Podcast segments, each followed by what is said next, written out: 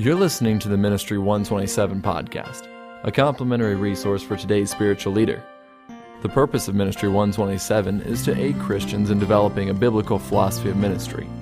Ministry 127 is a growing online library aimed at assisting ministry workers with Bible based resources, and is a ministry of Pastor Paul Chappell, the Lancaster Baptist Church, and West Coast Baptist College. For more information, visit ministry127.com and subscribe to the Ministry 127 podcast for more practical lessons for today's Christian worker. The session you're about to hear is on becoming an educator with ministry heart with Ken Jones. Ken Jones has been in the ministry for 38 years.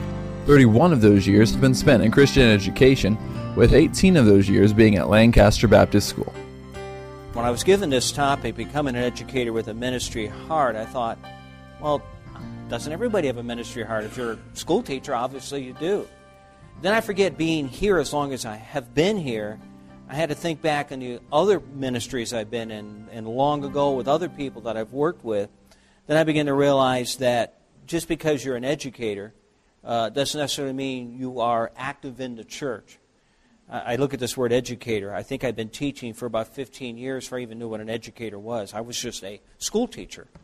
And that's all I ever thought of myself. It's just, I'm a teacher. I go in and I teach the class. But why is it we would even have a workshop like this that we would have to encourage teachers to have a ministry heart? And I had to begin to think back how could it be that a teacher could drift from that? Uh, you, I don't know what kind of where you work or what kind of Christian school you work at or what it's associated with. I'm going to make the assumption that everybody that's in in our, you might say, our way of thinking works at a Christian school or is a member of a church with a Christian school, that it is a local church school. And I got back to thinking when I first got into the ministry in the 1970s, into Christian education rather, I mean to think that I worked for a church that never really pushed. I worked for the church. I mean, I was a Christian school teacher, but they never really gave me other responsibilities than that. You know, I had to show up at 8 o'clock to, to teach my classes, and then about 3, 3.30, I went home. Uh, they didn't have any kind of a bus ministry, so I didn't have to be there on a Saturday. So basically, when I left on a Friday afternoon, I didn't come back to church till Sunday morning. It wasn't a church that had a lot going on. And after a while, you begin to find out you become disconnected. So if you're in a school that is not really active in the church and they don't give you a lot of church responsibility, you tend to become disconnected in that respect. I think another way uh, we kind of drift from that ministry heart is that you get busy. Brother Coates and I, I think back when we first started teaching downtown, you know, we get done about maybe 2.30. We, we had to mop the bathrooms and vacuum the halls and so on. Then about 3 o'clock, we could grab a map and many times go out door knocking. It was uncommon in those days to knock 100, 200 doors a week because our classes were small, the school was small. Uh, we just had a lot of more. We had a lot more free time on our hands. Then the school began to grow, and uh, a lot more happened. And now it's very difficult for us to even get off the campus uh, by five o'clock, let alone go out and go door knocking. Uh, we we are in our classrooms at 7:30, and we leave when basically we're finished, which sometimes around five, could be 5:30 or so because the ministry has grown. We, from uh, less than 100 students, we have several hundred. Uh, we do a lot of tutoring. There's just a lot more involved, a lot more administration. And so we find ourselves, and I'm going to be honest with you, sometimes the church, when they want you to do something on that side, can almost be an annoyance. You know, man, I got all this stuff I got to do. I got all these papers I got to grade. I, I got to do this. I got to do that. And it's easy to, to see the church as almost something I, I just got to do because I'm really focused in uh, to the school. And it comes down to where the school becomes the tail that wags the dog. Uh, you just get so busy, and, and, and you know what it's like to grade papers, and, and just all that, have all that, those duties that go with it. Then on top of that, you know, you have your sports program and so on. And the school, the, I should say, the church almost gets pushed aside. So how is it we can keep that ministry heart? Now, keep in mind, when you hired in, you really were hired by the church. Uh, when I was in Bible college uh, back in the 60s, we, one of the courses we had to do was church finance. And in those days, of course, we didn't have computers. And so what we did is we had, they made us buy these spreadsheets. and we had to fill them out and put all the. I never did figure all that out, but they gave us this concept at that time about really all the money goes into this imaginary box, and then the money is distributed from that. And when you think about that in the local church, everything on this property basically is through the church. The school is not separate. Back in the 1960s, early 70s, they, they were training us to incorporate your school separately from the church. And the idea was that if the, church, if the school went bankrupt, it would not hurt your church. And then the IRS stepped in and said, then your church and your school are two separate entities. And they wanted to start regulating. Then we realized, no, we can't do that, so we got to keep everything under the church. And so what it is, we have to understand that when I hired in, though I hired in primarily to teach school, I really was hired in to be a help to the pastor in the area of Christian education. I have to remember that the church is, in a sense, the main thing. That's who I work for. Take a look at your outline there. And I used a term that our pastor has used, and I think it, it goes well with this subject. And you have a large Roman numeral there, and I don't know what your outline actually says. But I, I have down here, I can add value by modeling ministry before my church. I'm going to use this term, adding value. In other words, my job is to add value to Lancaster Baptist Church. That's my job. Our pastor says something that I think every pastor says. Everything we do here, everything, without exception, we do here, is geared toward the altar call Sunday morning. Now, you may teach English, you may teach second grade. You say, how can that apply? In a sense, you think about it, I'm getting my students' hearts ready for the Word so that come Sunday, they're ready to receive that message. That's going to be true with the older student. That's going to be true with the parents, and I'm going to make I'm going to allude to that. But everything we do is for this local church. Think of the church as the engine of a train, and really as a school, we're just one of the boxcars. We're one of the, the train pulls uh, uh, the supplies around. We're just one of the boxcars. We are not the engine. And this, the church is the most important thing. Uh, again, it comes down to a point, and some pastors have to realize that if we miss what we're trying to do in the church because of other ministries, then we need to shut those other ministries down and focus back on the church. Well, first of all, I got down here, I can add value by modeling ministry before my church. Remember, the Bible teaches us over in 1 Corinthians 14 For as much as ye, for even so ye, for as much as ye are zealous of spiritual gifts, Seek yet ye they may excel to the edifying of the church. 1 Corinthians 14 12. That I may edify the church. When the pastor hired me, uh, hired Brother Coates, and hired my daughter, my oldest daughter, uh, Alicia Whitman. We all hired in. We all we were all in our first staff meeting together. I remember that. And uh, that was an amazing year. Pastor doubled the staff. We went from three employees to six that year. And, uh, uh, and so we were hired basically to help him. You've heard him talk on how he was the janitor, and he, uh, I think it was, it was neat that uh, it was mentioned this morning that uh, how when he, you met him, he may have had a paintbrush. And I remember him coming to work days in work clothes and out raking, uh, even downtown. And uh, Brother Coates remembers him uh, painting and so on. so when we came, we really came to help him build Lancaster Baptist Church.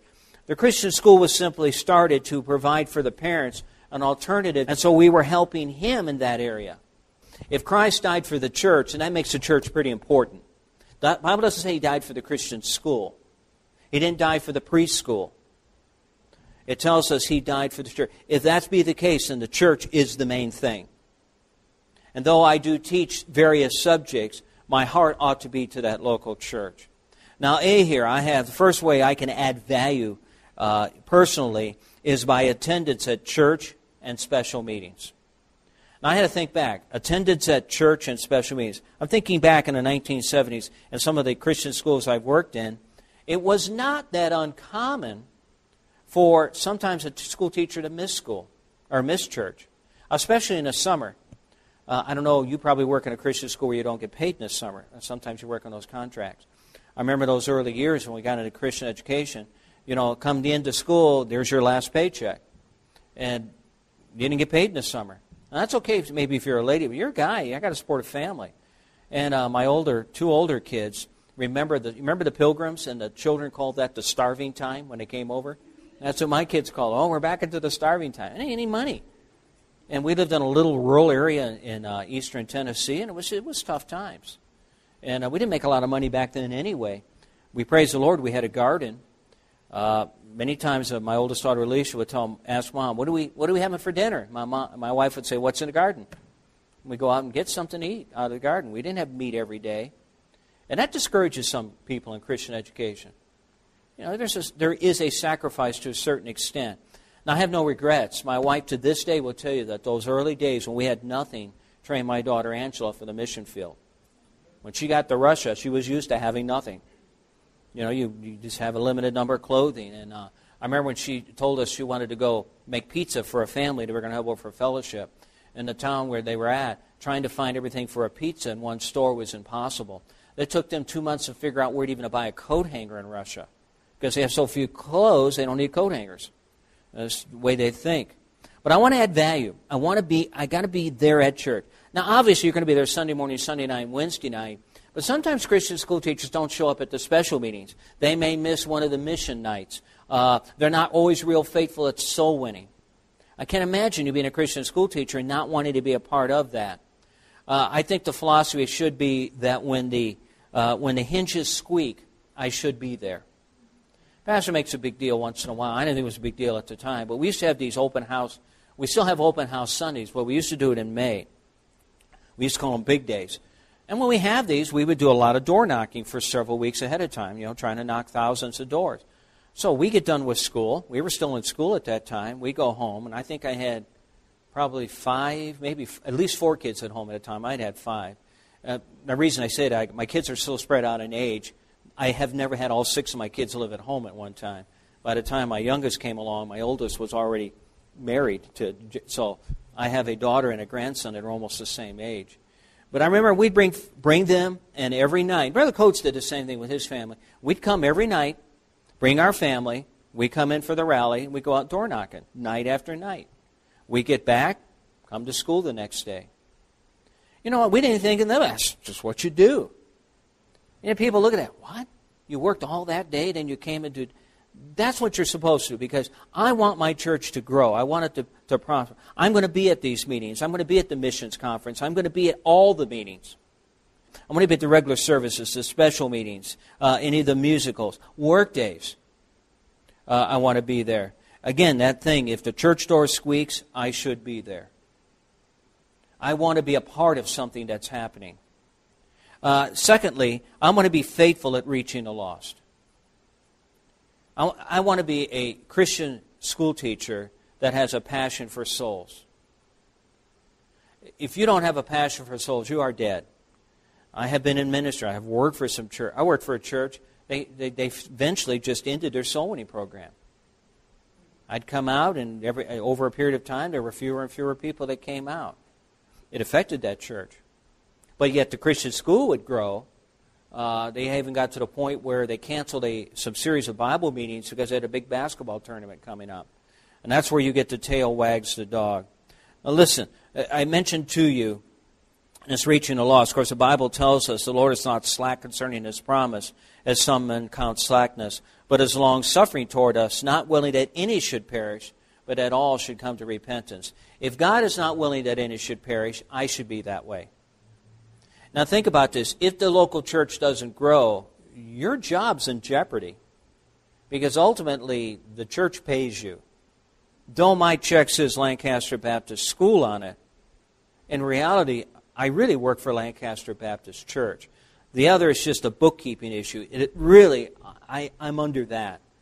And, and, and what happens if that church doesn't grow, that's going to affect you personally as far as your ministry.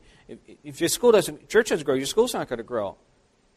That may be kind of a brutal way to look at it. Here's what the pastor has told. He was told this by Dr. Trieber when he went to work uh, for Dr. Trieber, and he's told us.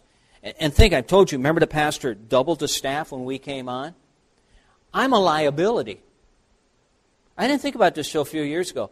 He, when he took us on, he doubled the staff. That was a step of faith in those early days. We didn't have a big church, which is on that little property. He said, You are a liability until you get in 10 tithing families to pay your salary. Isn't that right? You know, you talk about, well, I just got to get families in to pay. No, it's the tithing members. And so, what was my obligation? I need to go out and get my paycheck. And my wife did too. She's full time here. And we go out and just, our, our goal was to bring folks down the aisle to build the church. Then ultimately that would help build our ministry here and help build the Christian school. The tithing members of Lancaster Baptist Church, in a sense, are my employers. They pay my wage. Listen, no Christian school pays for itself. I mean, just be realistic here. If you, if the school wanted to pay for itself, we'd have to, the, the, the tuition would not be affordable for the average person. We have the lowest tuition here in the Antelope Valley for a school our size. We have very low tuition here. That's because the church subsidizes it. When I worked for Abeka Book, I learned there were a lot of Christian schools that were subsidizing the church, and that's not the way it should be. And you know why? And the pastor keeps this school subservient to that in that respect. We are an obligation uh, to the church to keep in mind that it's really the church that we work for. I want to be faithful in reaching the lost. That's going to help me become an educator with ministry heart. And thirdly, and this is a big one, believe it or not, is I want to be faithful in my giving. I want to be faithful in my giving. Some years ago, uh, I was working at a school in Tennessee, and um, where we lived, we were close. We we would go to workshops down in Pensacola, and we'd go to workshops over at Bob Jones. So one year we went over, and I, I shouldn't probably mention the name of, this, of, the organization. We went over there anyway, and um, we were using their curriculum, and we got there and we were doing the workshops. And um, we were in a, I was in a biology class, and my, another teacher and I, we went up to this lady, and she was using all these visuals. And I said, man, these are neat. I said, I wish we could use these. She said, so why don't you get them? I said, well, I, I can't afford them. She said, well, that's what you use your tithe for. Our tithe? Well, it's your ministry. You tithe to your ministry. You use your tithe. And the teacher and I looked at each other and said, I don't think that's going to fly at our church. Look, my, my tithe is not mine, it's the Lord's. And, uh, and it's really, if I want to buy, and I do buy things for the classroom, I don't have a problem with that. I mean, I obviously have limited resources, and we, we get what we need here uh, in the area of visual aids, and that's been very good. But I need to be faithful in my giving. Now, there are several scriptures. There's Luke 6.38 I could give, where you know, uh, it shall be given unto you. You got 1 Corinthians 16, 1 through 2. Uh, you know, give your collection to bring it to the storehouse uh, the first of the week. But I think Luke 12:34 is would be the ultimate verse for me as a school teacher. For where your treasure is, there your heart be also. As I give to, I, I have an investment in the church. And by the way, that investment is just not to Christian education. I moved here because of this church. Pastor didn't hire me. I wasn't looking for a job. I came here, I was the Abeka book rep. I was living down below. I met the pastor. Uh, when I met him down at 304, I walked, he, he, he, had time to see me. I walked in. I remember when I walked in the door, uh, there was Melanie Anderson. He had just hired her. And over in a little room on his side was Tim Butterfield sitting in his office. I, it's been 23 years later, I told Tim Butterfield, "You're still sitting in your office, aren't you, Tim?" And um, but he was the first staff guy. But I remember walking in, and as I walked in, they didn't have an organ, but they had this sign up, and that's the one that had those squares they talk about, and they just bought the property here. And, um, uh, and he began to talk to me about the ministry here. He talked about how they, they're going to probably start using the balcony. Uh, he took me up to Clara Doherty room, and they were going to use that. That's where he wanted to have this school. And he, he just gave me a tour of that little bit of property that they had downtown. And I knew immediately, over the years, I had been searching for a church where I could raise my family. Now, my oldest daughter was already in college, but I had other children to come along. And then I realized, after all these years, my wife and I have been, we, I mean, we've been working in churches over the years. Yet we never we even were in a church we felt like was giving our young people, our children, what they needed. And when I met the pastor, I said, I just knew this is the place. And so I worked it out because this, I didn't have this. I just got in this territory here. I was L.A. and they allowed me to move out of my territory to move here. And I had to drive down. I, I put 250, 300 miles a day just driving uh, the territory for Abeka Book, and they graciously let me do that. And we became involved in the church here, and uh, it was the wisest move I ever made. uh, to bring my family up in this particular church. So I came here just for the church. I remember the, when my wife and I joined, we thought, boy, this is a small church. We can just kind of sit back and relax. We've been busy in bigger churches. Thought this would be nice to have a small church to relax in. It lasted a week, and I had to lead singing in his Sunday school class. And it's been moved on ever since then. But my heart's here. My tithe is not mine. I, I want to model. I want to be a model. I want to add value to the church by my financial giving. Now, look, I know you don't make a lot as a Christian educator. You know what? The, I think the number one problem in Christian education with teachers who claim they don't make enough, they just don't know how to budget their money. Come on. I, if I'm doing what God wants me to do, and they're paying me all they can pay me, then the two must are going to have to work out. I, I've never starved. There were some lean times, but I think they were the making of my family. I was talking to my son uh, when he, a while back, and my wife and I were just reminiscing on some things. And Andrew said uh, said to us, and he was pretty young when we he was about we came to church here. He was ten, so he was probably about six or seven when we moved to California. He said, "I I never knew we were poor. I thought we had it great where we lived." I said, Andrew, why would you think we were poor? I get tired of, of bad, teachers who badmouth their finances. Well, they just don't pay me anything. I just don't make much money. I'm not in the ministry for the money. I took a vow I would never let finances affect where I work for the Lord. Have been a few times I thought I might fudge on that. But God has always, always taken care of us. You know what? You just be patient. I, can, I can't even tell you all the places I've been in the world, and somebody else has paid for it. I never thought I'd do that. I, I just, you know, wait on the Lord. But I want to be faithful in that giving. I want to give to the Lord what's His. So not only can I add value to my church, but I want it to be a blessing to my family as well. Secondly, I can add value and I can help my ministry. I can add value to the church by modeling ministry before my students. I just don't go in there and, and teach chemistry and then when it's over, shoot home. I've got to model this. First of all, A here, I have to encourage my students by talking to them at church. We have the privilege here that we have a, we have a uh, you have to be a member of the church to go to our school. But I've worked in other schools where the kids didn't all go to our church. But I wanted to know that in church, this we're a family here. I, I want to be friendly with them. I want to talk with them. I want to encourage them. You know, Proverbs tells us a soft answer turneth away wrath, but grievous words stir up anger. And even in a, a local church setting, uh, I have a chance where I can be personal. Now, let me give you a statement here. Our, our pastor gave this. He, these are not original with him, but Pastor Chappell said something one time at a staff meeting that has affected me. And you probably have heard this a thousand times. It was new to me several years ago. People do not know what you do not care what you know until they know you care. People do not care what you know until they know you care.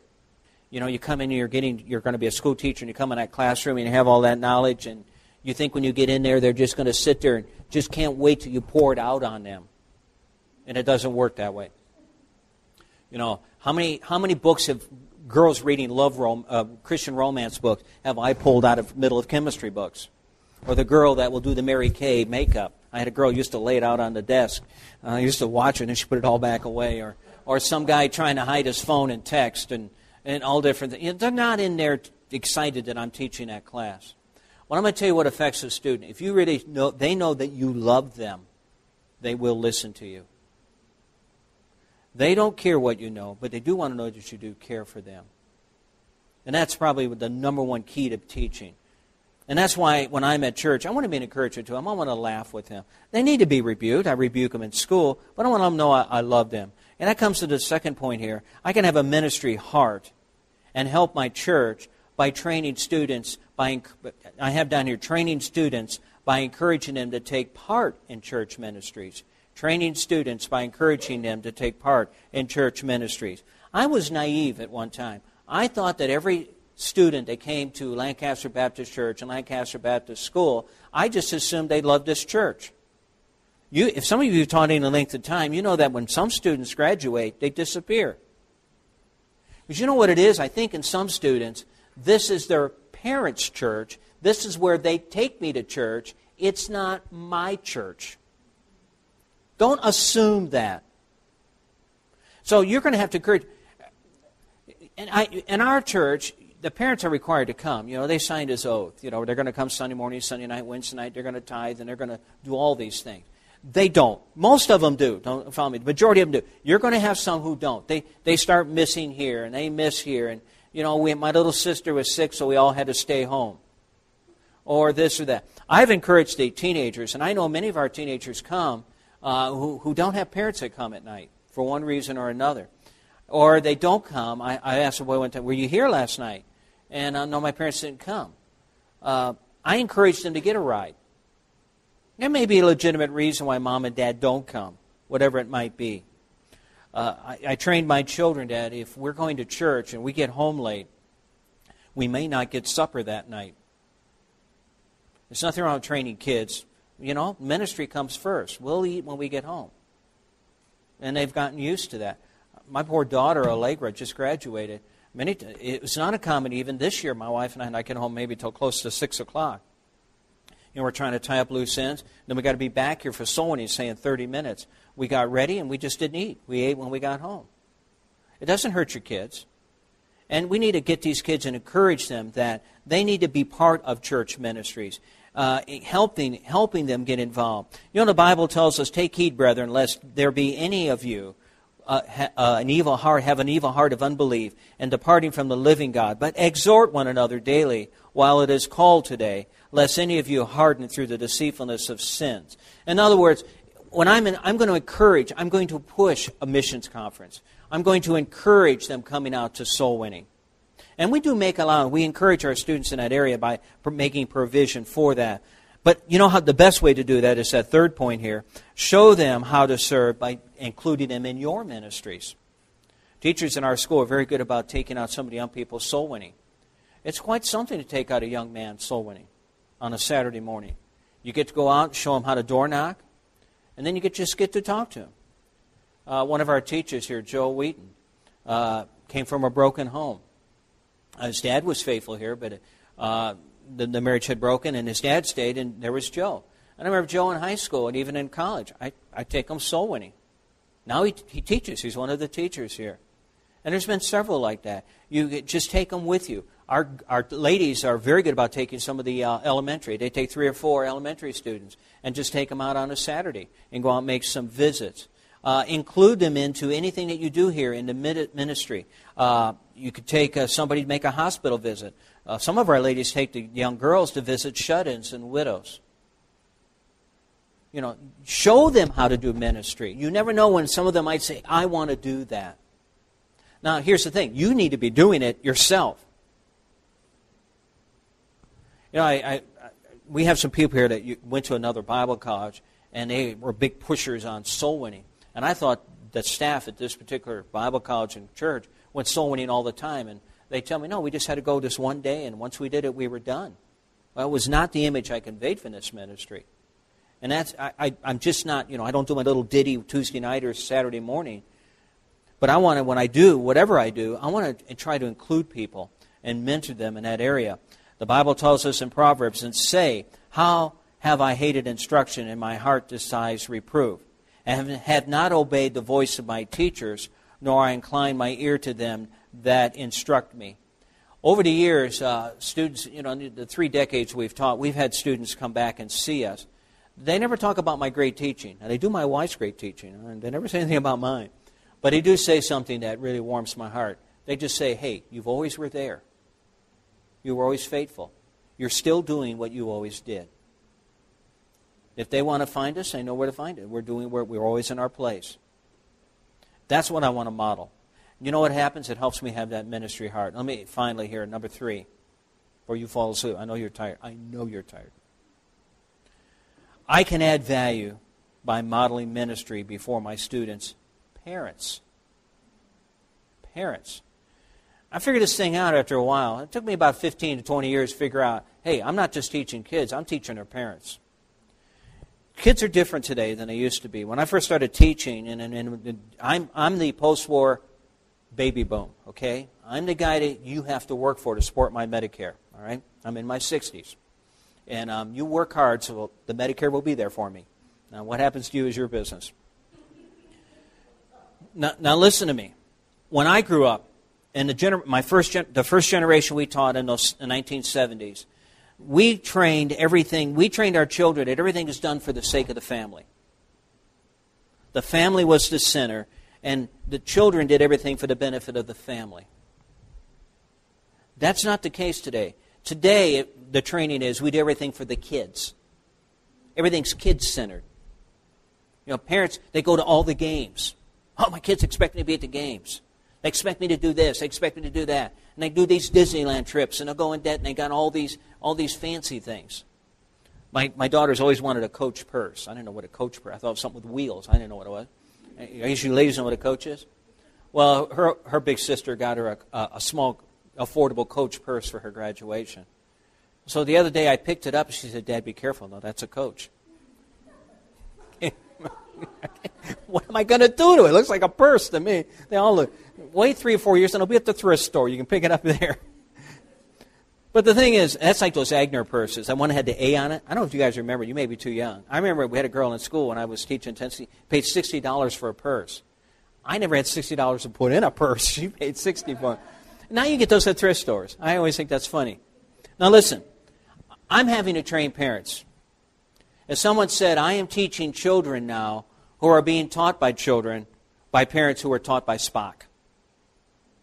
You know, Dr. Spock was big in the 60s and 70s. The, the, parents I work with now were trained under that philosophy. Therefore, they're training those, their children that way. They don't want to, as, uh, as Brother Schmidt said in a meeting one time to parents, why is it you never want to make your children unhappy? Parents don't want to say no to their children.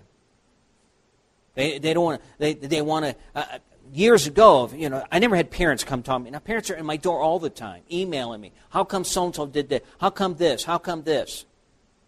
I, you know what? It would excite me if I started talking to dads. I, I talk to so many mothers.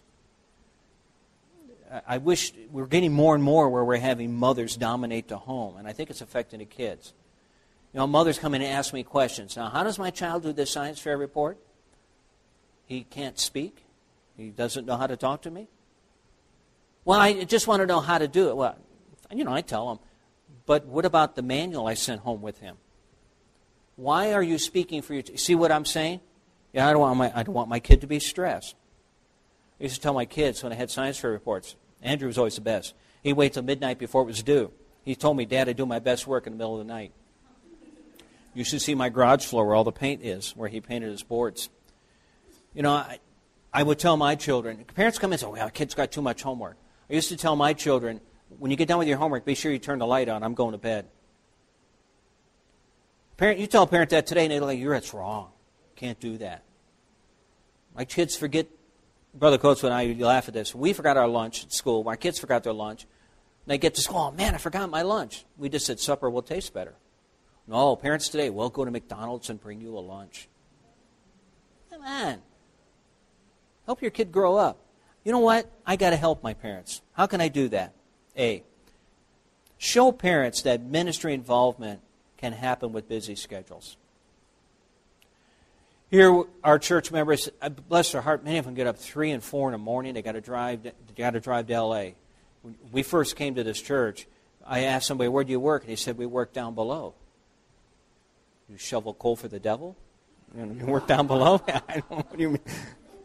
Or they said, Where do you work? We work over the hill. Okay. Then I met LA is lower than sea level, so, you know, we're going down. But I didn't know what, I worked down below. I'm thinking, What is down below? That's the first time I went to Tennessee where we're going to have a, we got a family in a church, we're going to give them a pounding. I'm thinking, What did they do? We got to beat them up. You know. Then I figured out a pounding is you bring a pound of this, you, you, you gave them a food basket, is what it, and I didn't know what a pounding was. I was just naive. At first, when I was a kid, somebody I work in a grocery store, somebody said, "Would you give me a poke?" You know, I thought I got to punch you, and then I found the poke was a paper bag. I didn't know what that meant. I need to help my parents. Now listen, they're busy, and so I can work with these. I'm going to model this. Man. How can I do that? Take them soul winning. Make them a soul winning partner. Encourage them in church. I, when I get to church, I try not to get here last night. I try to get here early. And I, I'm a wanderer. I just move around the auditorium. I want to talk to people. I want to know where they're at. Because remember now, as you're a Christian school teacher, you're also eyes and ears for the pastor. Pastor cannot, in this ministry, he cannot know what's going on. Now, he tends to, but he may not know what somebody's struggling, and then I can relay that to the pastor or to the adult teacher or what it is. I want to, I want to give it. So I'm going to model by, by showing them that parents that you can be busy and still be a part uh, of that local church. Uh, I, I have down here Titus 2, 6 through 7.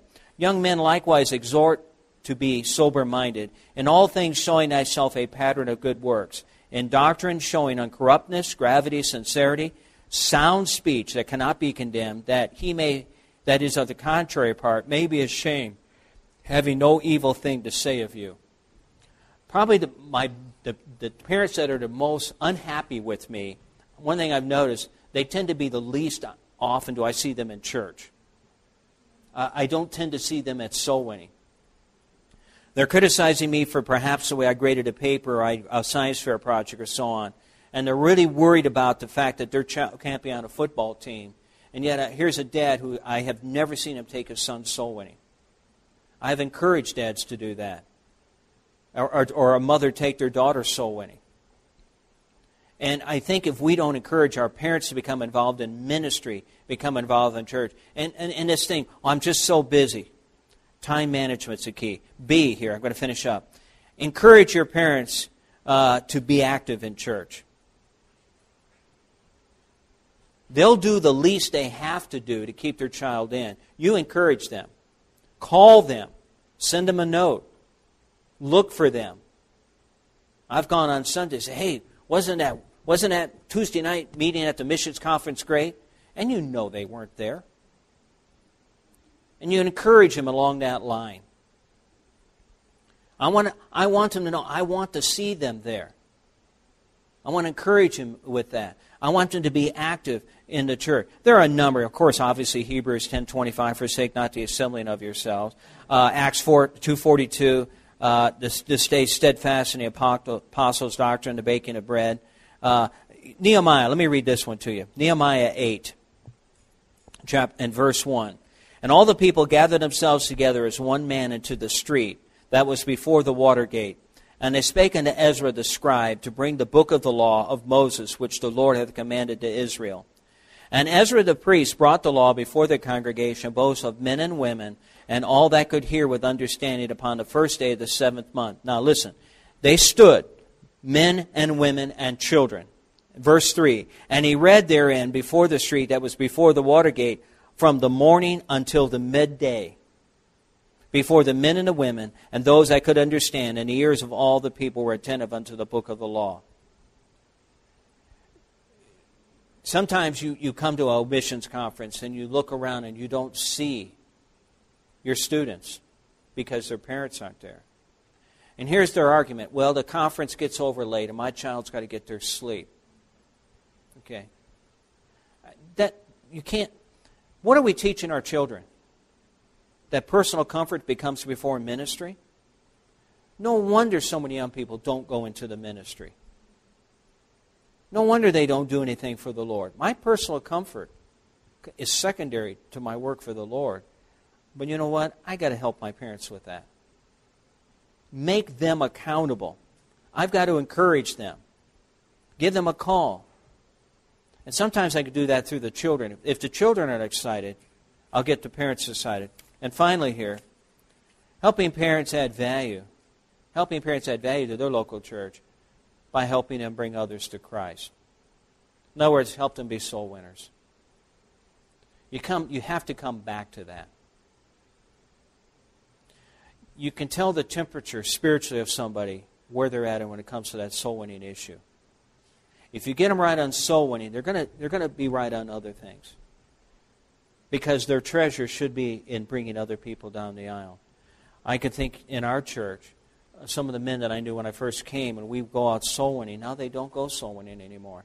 You know what? It affects the children. It affects them. I never trained my children, never told my children one time they had to go into the ministry. Never. My oldest daughter went into nursing. I don't want to be critical of Alicia, but she's got the compassion of Attila the Hun, and my oldest daughter. And when she said she's going to be a nurse, I'm thinking, whoa, for the poor person, you give a shot too. You know. She went through nursing school, passed her California boards, and pastor asked her, Could you give me one year? The school had grown. Could you give me one year of teaching and you could go nursing? It's been 18 years ago or 19 years ago. She's still never nursed, still teaching. I never told her she had to go into ministry. I never said that to any of my children. But you know what happened? It was just a modeling. There are some young people on our staff here, and I, we have some that come back to our conference. And one of the things they'll say, you know, we watched you, and we wanted to be like you. And how are they going to be like us? We're modeling the ministry. They knew our heart and our passion was the local church. Now, listen, I've been in this thing a long time, and I've seen a lot of Christian school teachers. They do their little thing in their classroom, and that's it. It's their heart is not the church. This summer, I get to do a lot more visiting with the church, and I'm not, a, you know, not as tied into the school as much. You know what? I love that. Because the number one thing God called me to do was to help my pastor build this church for the glory of the Lord Jesus Christ. If it could be sweeping a parking lot, if it could be clean, teaching a class, whatever it is, I want to model that. And if I don't have a ministry heart, then I should just go be a secular school teacher. I should just go teach in one of these Christian schools like we have here in town, where the kids don't go into ministry. They just go into all these other occupations. I want to model ministry, and I want people to know that I love this church. The dearest friend I have in the world is my pastor. And I want to do everything I can to lift his burden up. I want to help my principal because he's got a heavy task. I want to help lift his burden. And I can do that by modeling ministry. Thank you for listening to the Ministry 127 podcast. Today's lesson was on becoming an educator with a ministry heart with Ken Jones. This podcast was designed to equip spiritual leaders to grow in the Word and develop a biblical philosophy of ministry for today's local church.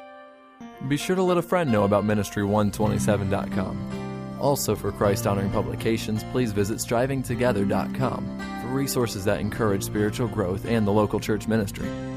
Thank you for listening to this Ministry 127 podcast.